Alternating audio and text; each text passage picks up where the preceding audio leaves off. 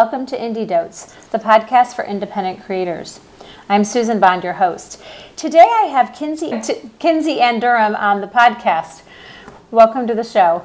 Thank you. Thanks for having me. Oh, yeah. I'm so excited to have you. We met originally, I think it was about five years ago, right?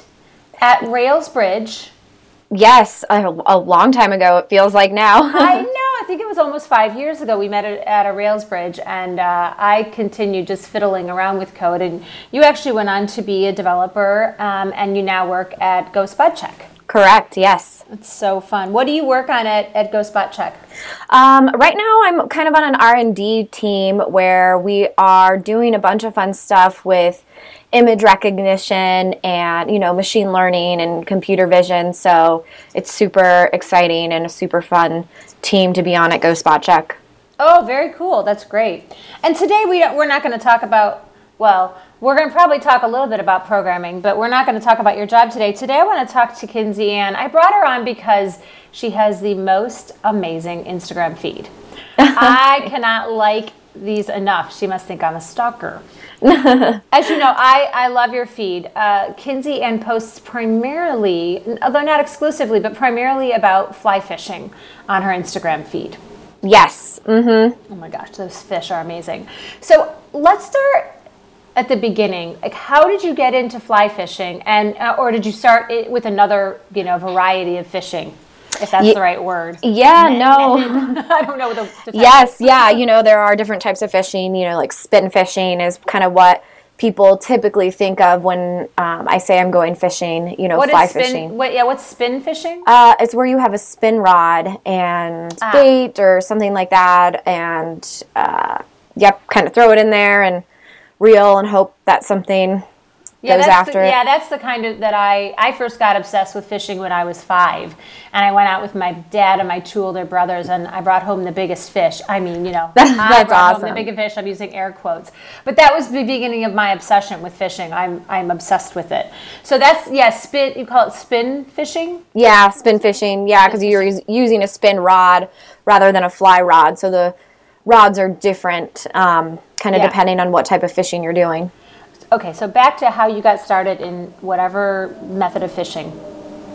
Was was fly fishing the what you got started? Um, no? so I had done spin fishing. Uh, my mom is from Montana, and so my mom's side of the family uh, still lives in Montana, and we would go for the summers. And I, you know, I did a little bit of spin fishing.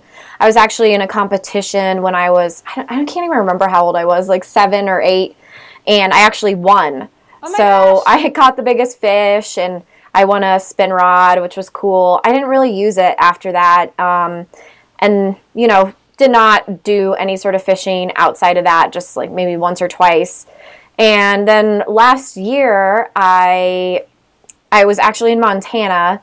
My, you know, and usually growing up, my dad and you know my uncle, like all the boys, would go out and go fishing and go floating on the river, you know, and all the women always stayed behind.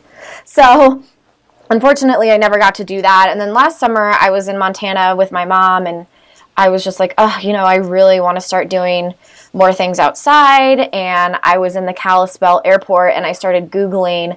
Uh, fly fishing lessons and fly fishing shops in Denver. Um, and I came back to Denver and I took a class a 101 class, so it included like how to tie your flies on and like learning about bugs. And I was just so overwhelmed. I had no idea how hard and how much different uh, fly fishing was. So I was really intrigued, learning to you know read the water, learning about all the bugs and um, how to tie these knots and leader and tippet and all these things. It was you know really overwhelming. Oh, I kind bet. of yeah. Like a whole immersion into a whole new thing. Yeah, and kind of like how I felt when I was first uh, learning code. You know, there's so oh much gosh. information and so many things being thrown at you. Um, so I hadn't felt that like that in a while. You know, honestly, since I had been learning code, I just didn't realize how much went into it and how much skill it truly requires. Yeah, I, I well, I bet, and especially so the differences between spin and fly fishing from my understanding i've done a tiny bit of fly fishing i mean a very tiny bit and it's quite different. Quite different than, than spin fishing is my impression. Yes very different. So yeah, and then I did another a casting class, and then I actually did a river tactics class where we actually went out and tried fishing. So that was great, and after that, I was hooked. Uh, you know, I have gone pretty much every weekend, every free moment that I, you know, have had since, and I've got already gotten to go to really cool places and fly fish, you know, in New Zealand and the Cayman Islands and Mexico, and so both saltwater and freshwater fly fishing. So it's been quite the wild ride, and I'm really lucky because I have companies that um, sponsor me now that I'm ambassador for, and have really just kind of jumped in full speed and just love everything about it, everything about going out and being in the most beautiful places and being Oh, with awesome people and you know getting to connect and catch these beautiful fish and um, you know I do all catch and release. So a lot of people are like, "Oh, you must have a lot of trout in your freezer," and I'm like, "No, I never have. I've never kept one. um, I you release can them." talk about that? Because I was doing some research last night, and I was, re- you know, reading about. So, like, you you always catch and release. You never, you never keep them and eat them. Correct? Correct. Most places where I'm fishing here in Colorado, you know, it's Gold Medal water. It's they're very notorious and famous rivers for fly fishing, and a lot of you can't keep fish. Um, most of the times you can't. I mean, you can if you're fishing a lake or something like that, but yeah, there are a lot of restrictions just because it is such a big um, sport out here, and they want to make sure that the fish are being taken care of and they're not being um, harmed in any way. So that sort of thing. Well, yeah. I even was climbing down into the interwebs about this, about the whole catch and release, and even found an article about the way to take a picture with your fish so that you don't harm it. Yep.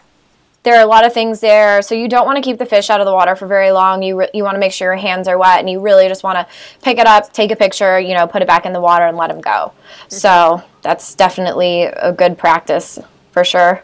Yeah, there's so many things. So I want to ask. I want to start with a couple things. So go or go back to a couple things you mentioned. So you mentioned that you you took a class. After that first class, were you clear that you wanted this was what you wanted to become your next, you know, sort of uh, hobby way to get outside, or was there ever a moment you thought, you know, I'm not sure, this might be too much to learn? No, um, I was so hooked and addicted and so excited about it. Um, I was just, yeah, full speed ahead. Um, I had tried other outdoors things, you know, like even snowboarding, um, I have done for a while. I I just don't love it the same way that I love fly fishing. And, you know, hiking is fun, but I get kind of bored with that.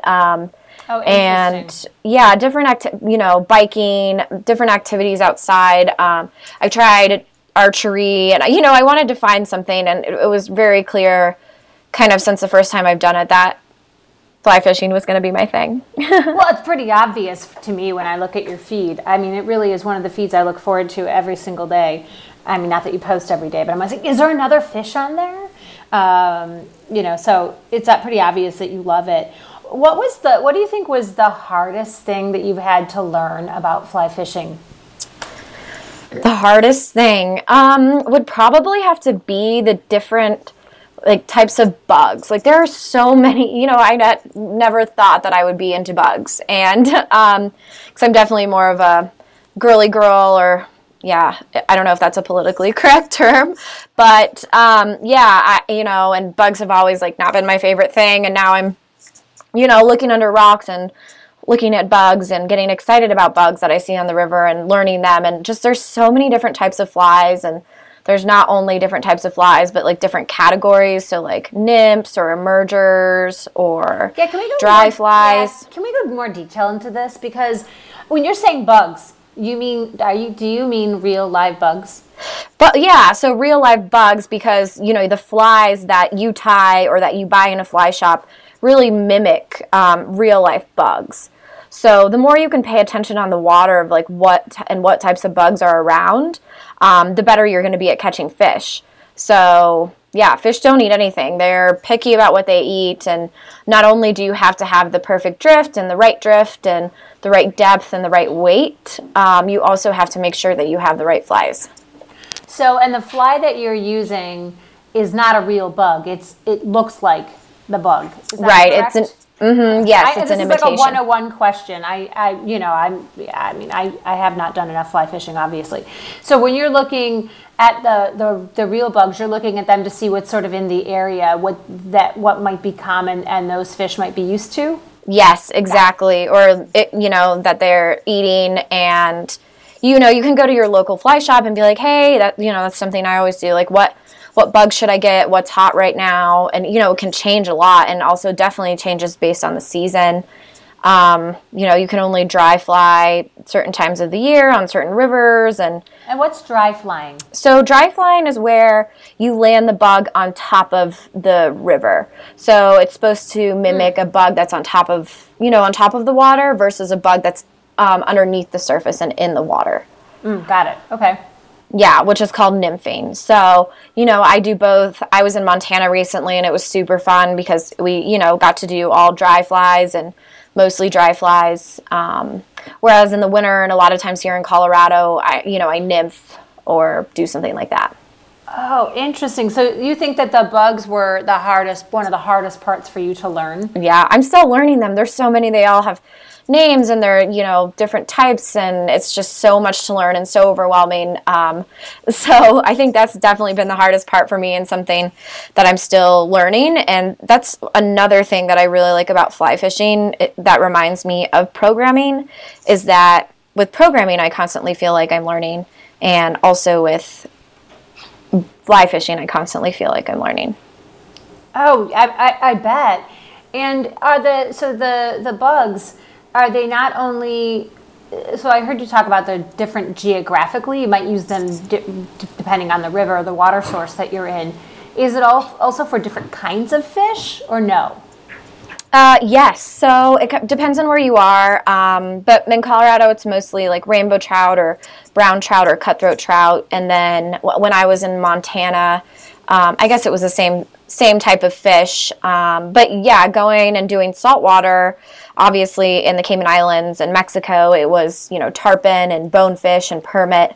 So really, depending on where you are, um, is you know the types of fish that you'll be catching. But here in the U.S., it's mostly uh, trout. Mm, okay, got it. That makes sense. The blog post I read was talking a lot about trout.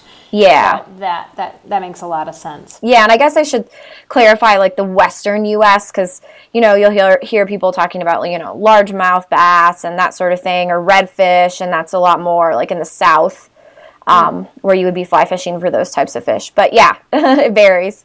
Wow, oh, that's so interesting that that bug, bugs were the hard part because I, when I learned very briefly um, the you know the, the technique of with the rod, I found that incredibly hard. I mean, I could do one very well, but I thought that would be a little bit harder to learn. The casting? The casting, that's what you call it. Yeah, yeah, and um, I definitely that's that's very hard too. Um, but I feel like once you kind of get it down or get the basics, it becomes a lot easier. And recognizing when you have a good drift and making sure you're mending and mending correctly, and um, also you know where to even put the flies.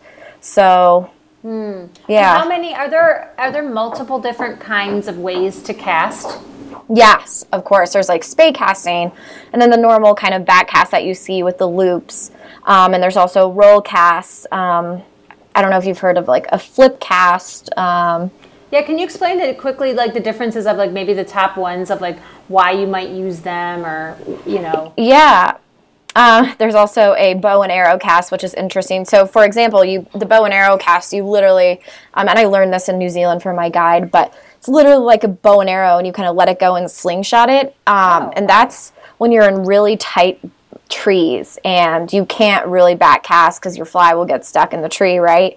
So that's when you would use that. In Colorado, we do a lot of roll casting just because, um, yeah, there's not a lot of space and it's not really necessary to um, full on cast. Uh, Okay. but yeah, like out in the ocean, you obviously are going to be doing big casts, and then people use spey casting for different reasons, and some people just like spey cast all the time. So what is spey cast? cast? Spey casting um, is where it's a special rod too, and then you have two hands on your rod instead of one.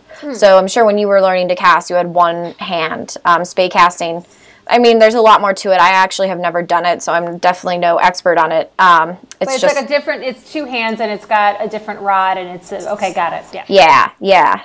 There's a lot to it. I mean, There is.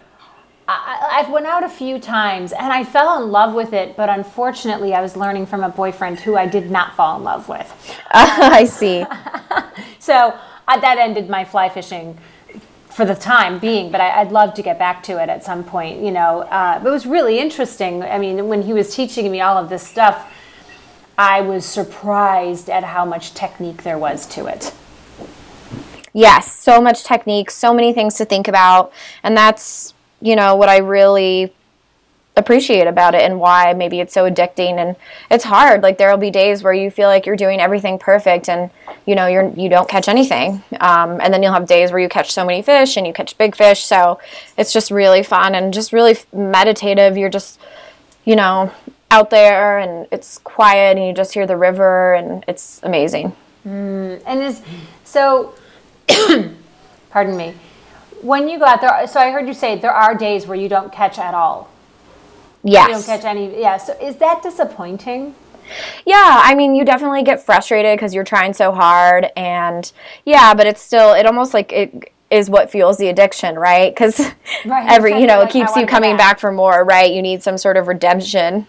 And how many hours might you be out there and not catch anything?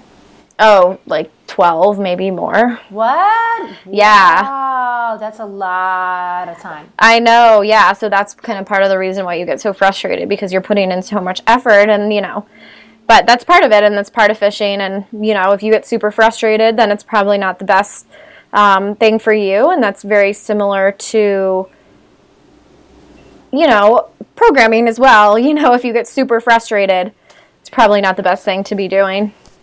Well, it takes a lot of patience, Yep. right? And there's a lot of uh, unknowns and th- maybe variables that might be out of your control. Like I'm thinking about like in software, right? There's like if you're working with an existing code base, I mean, there can be a ton of unknowns and you know bugs in a totally different context, right? That can be very frustrating. So when you're but when you're out there, is 12 hours a typical amount of time when you're out there? Um, yeah, I mean, it depends. Like, sometimes it's longer. Like, I, I went and floated with some friends um, on the Colorado on Sunday. And, you know, I left my house at 5 in the morning and I didn't get back until like 9.30. Wow. So, you know, um, I also had to drive, you know, a couple hours. But, yeah, it's it's an, definitely an all-day thing or an all-weekend thing or an all-week thing. But you can also just go somewhere closer and just go for a couple hours. At least here, um, I'm lucky enough to live in Denver, where there are a lot of great places really nearby that I can go. So do you try to do that, or do you mostly confine it to the weekends when you can go longer? Um, I most yeah, I don't tep- I don't typically tend to go right after work or anything like that. I just don't have enough time. Um, I'm definitely more of a weekend warrior. Um, but then any vacation I take usually has something to do with fly fishing. Yeah, yeah, of course.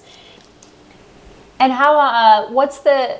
I don't know if this is couth to ask you. I want to ask you, what's the biggest fish you ever caught? Do you know how? You know. Um, yes, the biggest fish I ever caught was, you know, 30 inches, which is pretty big, very big fat fish. I couldn't even, um, I couldn't even lift it up, you know, out of the water. But I caught that on private water, um, not public water. So some people would consider that cheating, but I was still proud. I still had to, you know, do everything and, um, Right. Good- But yeah. why is that? Why is? Wait, hang on a minute. Why is catching a fish like that on private water cheating?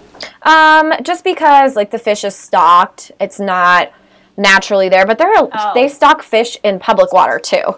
So um, okay. Interesting. yeah, yeah. So, but I don't know. There's definitely kind of a stigma around that, Around doing uh, privately stocked. Right? Even though a lot of the public rivers have stock, they're you know they're stocked fish as well. So Oh, that's so interesting. And what is uh, what? What do you think is the most fish you caught in one day? oh, um, most fish. I don't know. I would say twelve or more, maybe fifteen. Wow, that's Which- a lot. Yeah, and I, you know, I've I know people who've caught like 40 fish in one day or something like that. Um, and it really depends on the places that you go. So okay, so the the thing I've noticed is sometimes you're fishing and I mean there's like you look pretty bundled up and there's snow. Do you ever get cold? I mean, you must be wearing like waders in the water, right? Yes, yeah, and I definitely fished a lot this winter. Um, it gets really cold, but um, yeah, wearing waders, wearing boots. There's you know a whole other aspect of fly fishing, which is the gear. So, So you know, which you gets tell us how- what- expensive. yeah, tell me what you had to stock up on with gear. so much stuff. So not only like the flies and leader and tippet and all your tools like hemos, um, nippers, and you know. What are wait? What are he- hemos and nippers? So hemos are kind. They kind of look like Caesar or scissors. They're like hemostats. So it helps like getting flies out of um, hooks out of the fish. It helps. Um, I don't know, like clamp down my weight that I add. Um, and then nippers are the things that I use to like clip my tippet as I'm tying on flies, like cutting off tag ends or cutting off tippet from my tippet reel kind of thing. Okay. Um, yeah, so and then what about like so? And then there's like gear you wear, right? So you buy. What do you what like? Uh, is it waders the right thing? Like, is it you know? I see like you see with like. I don't know people who you think when they fish, they wear those big wader yeah. suspender things. What are they called? Yep. Uh, th- yeah, they are called waders. and then you have wading boots. And they didn't used to make women's waders, but finally, like Simms and Patagonia have women specific uh, waders, which are so nice, and they actually fit me, and they're cute. Good, so yeah, yeah. And I mean, are you getting cold? Like, do they have any kind of insulation? Are you getting cold when you're in the Um, well, you'll wear layers and jackets and, um, you know, that sort of thing for sure. Um, But what about your feet? That's what I keep. I whenever I look at your pictures in the winter, I'm thinking, how are her feet? Are they cold? uh, yeah, you know, and I have to, I'll have to stand out of the water because um, if your feet get really cold, your feet go numb and you're, you know, trying to wade on these slippery rocks a lot of times with snow or ice. And that's, you know, when you'll fall. So I try to stay on the banks more in the winter and um, I'll wear like two pairs of wool socks. Like I actually have boots that are bigger for the winter so that I can wear Oh, um, multiple layers of wool socks and um, that sort of thing. Wow. And then rods. Do you have to buy a different kind of rods too? Um, yeah, so that's like a whole other thing. Like, there's different weights of rods and different lengths. So, I have um, it's a Takara rod, a five weight rod, a six weight rod, um, and then I'm, you know, I'm getting a four weight rod. So it's just kind of all across the board. what Um, are the different weights for? Are they for different kind of fish or? Yeah, so like bigger fish or certain times. So if I'm dry flying, which we talked about earlier, I would pr- use like a four weight, unless the fish were going to be really big. Um, and your five weight nine, your five weight nine foot rod is kind of like your basic go to rod. And what I would suggest it's really versatile, you know, what I would suggest for beginners um, that's really versatile and can be used in many different situations. And then my six weight rod, I will use, you know, when I'm floating or when I know that I'm going to be catching bigger fish, um, uh, or I have an opportunity to catch bigger fish, I guess. Oh, interesting. Mm-hmm. So you have like what three or four rods so far? Is what I'm. Yep, I do, and you know, I'm sure I'll collect more. And then I also have a, a rod vault that goes on top of my car, which is like this. It's this Yep. silver thing that has like three tubes on it on top of my car, and that's what I put uh, my rods in to store them, so I don't constantly have to like break them down and that sort of thing. Yeah, yeah. And then you must have like a big tackle box that you bring with you too for your flies. Yeah, I have a bunch of fly boxes. So I don't have one big one. I kind of have a bunch of a bunch of small ones, and I kind of classify like I have my dry flies in one, my streamers in one, my little nymphs and midges in one, and um, you know I kind of try to organize them as much as I can. Wow, this is like a whole world that is so fascinating to me. Yeah, it's crazy, isn't it? Right. I mean, it- because it's, I mean, it is similar to software in that there's like a whole world of tools and techniques and things that you have to, that you do in code too. So I think there's so many parallels there and the both worlds that equally fascinate me. So when you go though, are you going alone or are you often going with others? Um, I have gone alone, but I'm often going with others. Um, I'll go, you know, really special trips for me are when I get to go with my dad and my sister. Um, The three of us are really close, so it's really fun for us to be able to do that with our dad. And they Um, both and they both like to fly fish. Yeah, my dad, uh, he fly fished when he was my age. He was living in Montana. Um, so he got to do a lot of fly fishing. And then my sister kind of got into it when I did, and she doesn't go as much as I do, but she still loves to go. Um, so yeah, that's really fun when the three of us get to go on do our special kind of fly fishing trips. And how who, how did you find folks to go with in Colorado? Is there like a club or a meetup, or do you just know some other folks? Yeah, so I there was a women's meetup at a fly shop in Denver um, that hasn't been happening for the last couple months, but that's where I met kind of the the three women that I fish with a lot, and they have really become like my group of friends. Um, and we fish all the time together. We kind of have our, our little fishing crew that we go out with, and it's so fun. And um, it's just fun having something in common. And I, I also feel generally that most people that fly fish are pretty chill and laid back, and uh, so I really I really enjoy them. And yeah, it's awesome. I've also made some really really great friends.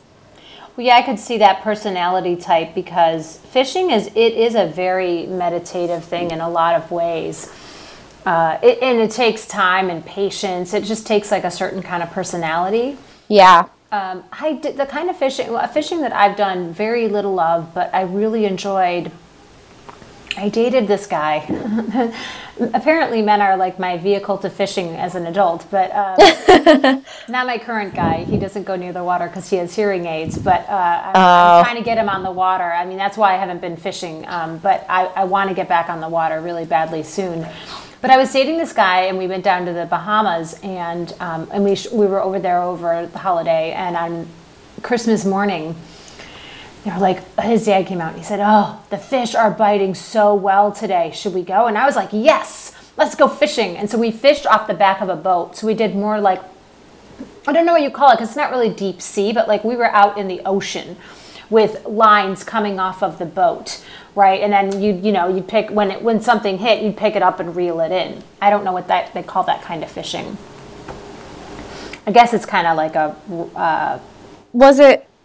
So was it just kind of trailing behind the boat? yep. Okay, yeah, yeah. That's common in like big lakes, right, or in the ocean um, for catching like I don't know tuna that you're gonna eat or something, right? Yeah, so we Deep caught, sea fishing? Yep. Yeah, I guess that's what, I don't know what they call it, but yeah, we caught tuna that day, and I caught a a 28 pound wahoo.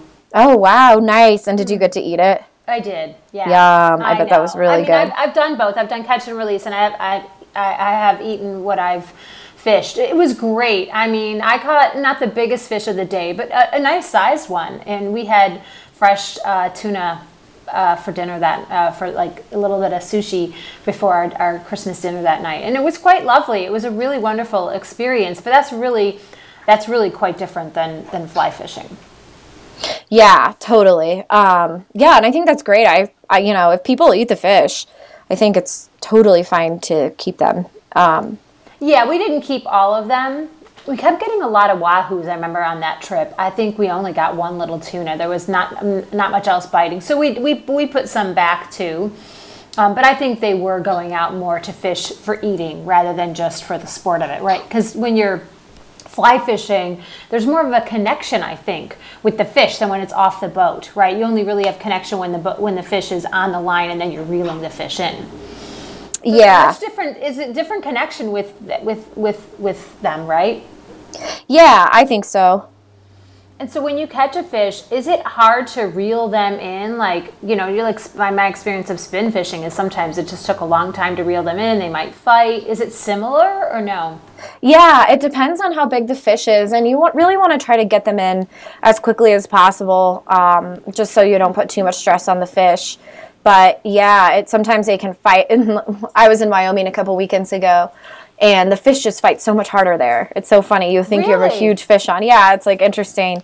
Um, but yeah, they'll like run downstream, and you have to learn how to manage that. Like cooking a fish is one thing, but actually getting it into the net is like a whole other thing. I don't know how many fish or big fish I've lost, which is a part of it. Um, and sometimes it's all really comes down to luck, and there's nothing you can do. But you know, other times it's definitely skill. Like you have to learn how to fight the fish and bring it in, and not you know horse it in too fast or it breaks off or something like that. Yeah, and then that idea too that you since you do so much catch and release, you really want to be careful with the fish. Right. So that um, again, that article I read was saying, well, you don't want to be really harsh with it or keep it out of the water too long because you know, basically then you've released it, but then maybe it dies a little bit down the river because of your mistreatment of it. Right, and you want to make sure you revive it and don't keep it out of the water too long. Like I'll see people, uh, you know, putting fish on the bank or something like that, and I'm like, oh, that's so bad. Like keep it in the water and. Um, Oh, just take a sort of picture of, it on the bank. yeah, or something like that, and that bothers me because it's not good for them, you know. So, um, yeah, and just making sure before you release it that it's not like turned upside down and that it's revived. Like make sure while you're holding it that it's you know getting a lot of oxygen and in a slower part of the river and that sort of thing. Wait, so how do you revive it? What does that What does that look like? um, reviving it. So usually I'll just like kind of rub it in a way a little bit, like not too hard, just to you know get the lac. Because what happens is like when we work out too hard, like the lactic acid builds up. Um, and I've had you know one time I fought a fish really hard, and then it like as I released it, it turned upside down. Um, and I was like, oh my god! And luckily I was able to net it and then revive it so that you know turn it back over, kind of rub it a little bit, put it, hold it so it was getting you know lots of oxygen underwater. So um, and then he was fine.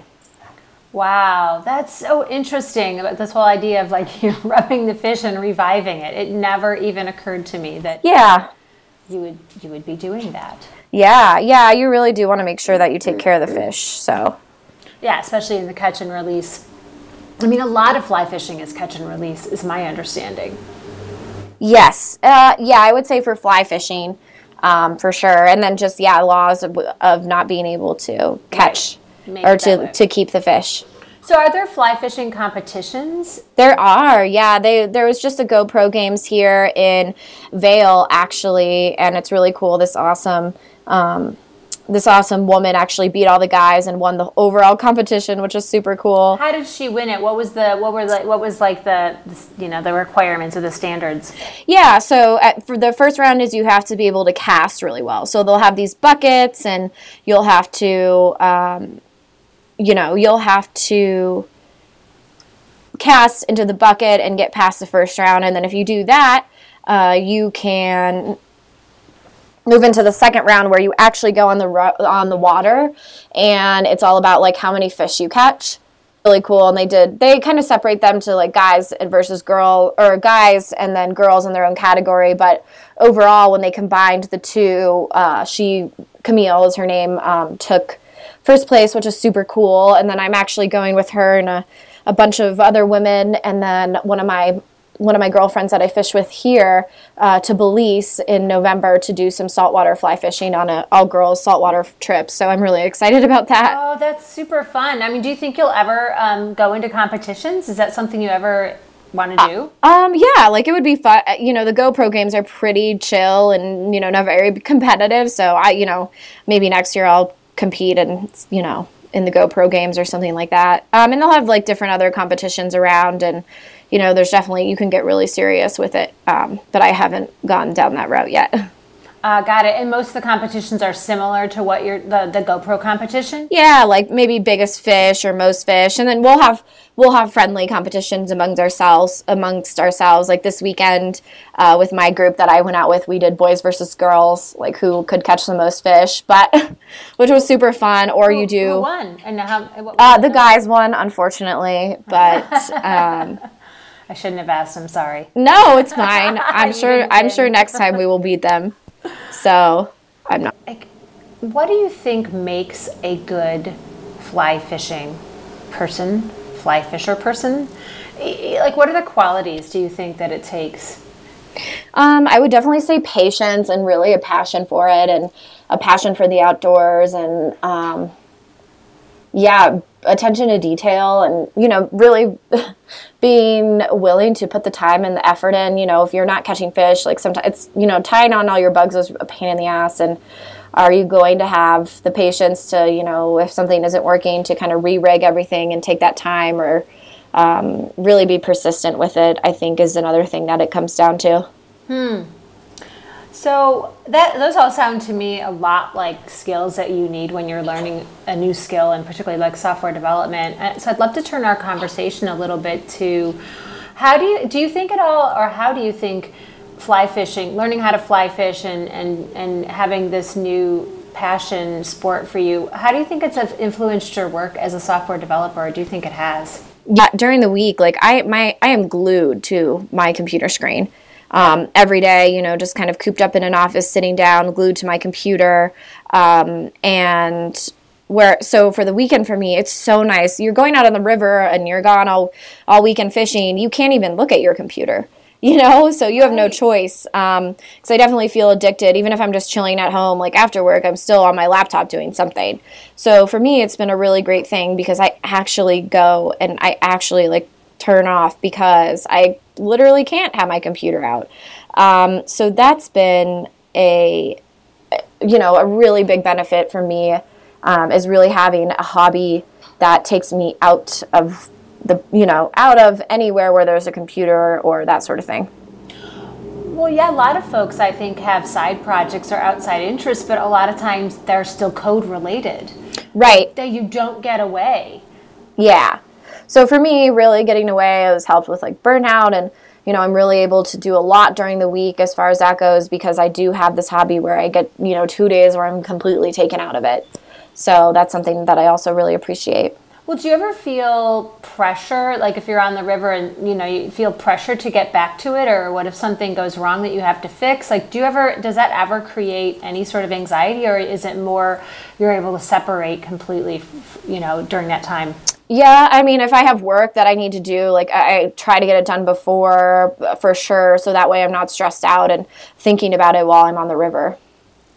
Yeah, I think that'd be hard for me. I'll be honest. I mean, I think I might I'm on my computer 10, 12, 14 hours a day. right, yeah. Uh, you know, I mean, I'm not I'm not coding. I mean, I do a little bit of that, but you know, I'm working I I mean, I work on the internet. That's, you know, I spend my time there. I think it'd be hard for you to pull that much time away, honestly, to do it every weekend. I think it would take some discipline to not only just to get your work done, but to to feel like it's okay to be away from a screen for a while. Yeah, and you know, sometimes I'll just go. I definitely go every weekend, but I'll just go for a day, maybe. Um, mm. You know, and have one day to kind of do errands and catch up on everything like that. Um, so that definitely helps. But what about before? What was your life like before you started regularly fly fishing? Were, were you still getting away? Like you said, you know, you tried a lot of different things, you know, outdoors like archery and snowboarding. Was that already a habit of yours, getting away from the computer? No, not really. Like, you oh, know, I'm trying to think like what I was doing. Just because I wasn't that into it, I would go every once in a while, you know. Um, yeah, I would be in town. I, I was doing like more agility stuff with my dog, but uh, yeah, it was mostly like in the city in Denver on my computer, that sort of thing. So really, fly fishing is what has done that for me, for sure. And it wasn't a hard transition to move from being ready, being used to being on a screen all the time to then taking, I need 12, 15 hours away. It wasn't a hard transition. No, I just loved it so much, and it was so refreshing to, you know, take a break and actually do that for myself. So Oh, that's great. That's that's incredible. I think it would be hard for me. I, I mean, I'm honest about that. I, I, maybe it'd be hard for a lot of us to, to to transition that quickly away from being away from a screen. Even though I think it's incredibly helpful, and I, I, I ab- absolutely advocate for it. Yeah, I think it just surprises me how easy that was for you to shift into that world. Yeah, no, I think I just loved it so much and it was something I needed and um, you know, starting to feel burnt out and that sort of thing. So for me, it was it was a great thing. You mentioned burnout, which I think that makes a ton of sense. What about sort of creativity or, or your problems? Do you find that it also, I don't know if you ever go out on the river and you have like a problem in your mind or something you haven't quite solved yet you know, do you think that that it helps in that way too, or or no? Yeah, definitely. You know, it was the other day I was struggling with something, and then I just walked away for a little bit and took a break, and you know, came to me, and I really think that that's a important thing, really stepping away, and that's you know something people say a lot in programming. So definitely doing this and getting outside helps me with that as well. Right, because you're getting like a whole day of that. I mean, I know I take my dog for a walk in in our neighborhood. We now live in a really cute neighborhood with big houses, and I just walk her at, at like for about 20 minutes. No, actually more like a half hour, 45 minutes every night, and I I really feel rege- regenerated by that. Just getting away and being with the dog and just being in the outdoors. I know that sounds silly, but you know, I live in New York City now, so I don't really have places to go like mountains anymore. Right. like when I lived in Colorado. Right. So, are there any other ways you see that fly fishing has impacted your life in a positive way that we haven't already talked about? Um, yeah, just like friends, and really, I, I just feel like I'm more myself, and I just enjoy my time so much. And last weekend, you know, I was in, standing in the river, and I was just like, wow, there's literally no other place that I want to be. And I had never, I don't know, said that to myself, maybe. Um, so yeah, I just, I'm so glad that I've gotten into it and gotten introduced to it. It really has um, changed my life, and I feel like just complements everything I'm doing in tech and coding and um, that sort of thing. And just having a hobby outside of programming has just that I love so much has been super beneficial. Okay, do you ever plan to give talks about it or weave it in? Because I know you give a lot of talks. Have you? Yeah. yet, or do you plan on that? Um, I haven't yet, but it would be cool to see if I could really make a talk out of you know fly fishing and coding. So I know I don't know what that would look like, but I feel like there could be some interesting. Uh, there could be some interesting correlations there. yeah, totally. No, I think so too. Well, so what would you? What advice would you give someone who wanted to get into fly fishing? Um, I would say definitely, you know, you want to know what you're doing. Um, you because you can really harm the fish, or just not catch anything, or get super frustrated. So, and you have to learn how to tie all these knots. So there's it's kind of a big learning curve. So I would definitely suggest finding a fly shop where you can have beginner classes or something like that, or YouTube. You know, YouTube or online is a great resource. Um, and then also, if you have anyone that you know that fly fishes, like, hey, take me out. Um, and another good thing is if you're in an area where there are like outfitters where you can go on a guide trip. Um, I think that would be a good way to kind of get into it and see if you like it. And before you kind of start buying all the gear, but you can rent like waders and that sort of thing. I was thing. just going to ask, can you rent some of the gear so that you don't have to buy anything right away? yeah, yep. And is that what Definitely. you did too? Did you buy a lot of gear or rent a lot Uh, of gear? no, I didn't buy gear until I was for sure that I really liked it, and then yeah, then I started buying all the gear. Yeah, yeah. So you rented in the beginning though. So your costs were renting the gear and the cost of the course. Yep, the cost of the course and that sort of thing, and you can even rent rods and reels at most outfitters too, or most yeah most shops. So definitely look into that. Are they very expensive to rent? Um, I think like for boots and waders, it's probably like thirty bucks. I don't know how much a rod a and a reel would be. Okay. Yeah. And how how about the classes? Uh, the class that I took, which included those three classes, and it actually included a rod and reel, which was cool, like a really big, you know, or a basic rod and reel. I think it was like two hundred and something dollars, which included all three classes and the rod and the reel. So that was a killer deal. oh, got it. So you didn't have to you didn't have to buy anything. It was all inclusive. Uh, started. Well, I also had to. Um, you have to buy like leader and tippet and flies and hemostats and nippers. Like it's definitely not an Ah. inexpensive sport. So even to go out, you know, once you do need all that stuff. I would say unless you're with a guide. So that's why maybe you know a guide trip would be the best just to see. But those, you know, those are pricey. So yeah, I would definitely say that it's uh, an expensive sport to get into for sure. Yeah, I, I think it's something that uh, you'd want to wade in. I just used that pun. not- No pun intended. Yeah, I did not intend that pun. But you you would want to sort of get started in it lightly to see if you like it. Because I don't know about you, but I've I've had definitely past hobbies where I was like, oh, I'm totally going to do this. Like I thought I was going to be a snowboarder, and I really enjoyed snowboarding, but I found it hard because of the way my feet I have like leg stuff, so I found it challenging. I can mostly only go the hill down the hill mostly backwards, which is kind of weird. Um, I know. I mean, I can see, but they're like, "Go for it." I'm like, "Mom, my feet don't kind of work that way." So I bought all the stuff, and then I didn't end up using it, which was sort of a bummer. So I've now learned like before you invest a lot in an expensive hobby, try it a few times. Yeah, totally. And I totally agree with that. So, Yeah. Well, thank you so much for taking your time to talk to us about fly fishing. That was so interesting. Thank you. yeah, of course. Thank you so much for having me. Um, yeah, and definitely check out my Instagram if you want more pictures or if anyone has any questions, feel free to, you know, reach out to me. Yeah, we'll definitely we'll include uh, we'll include all of your links in the show notes. Thanks again. Awesome. Thank you so much, Susan.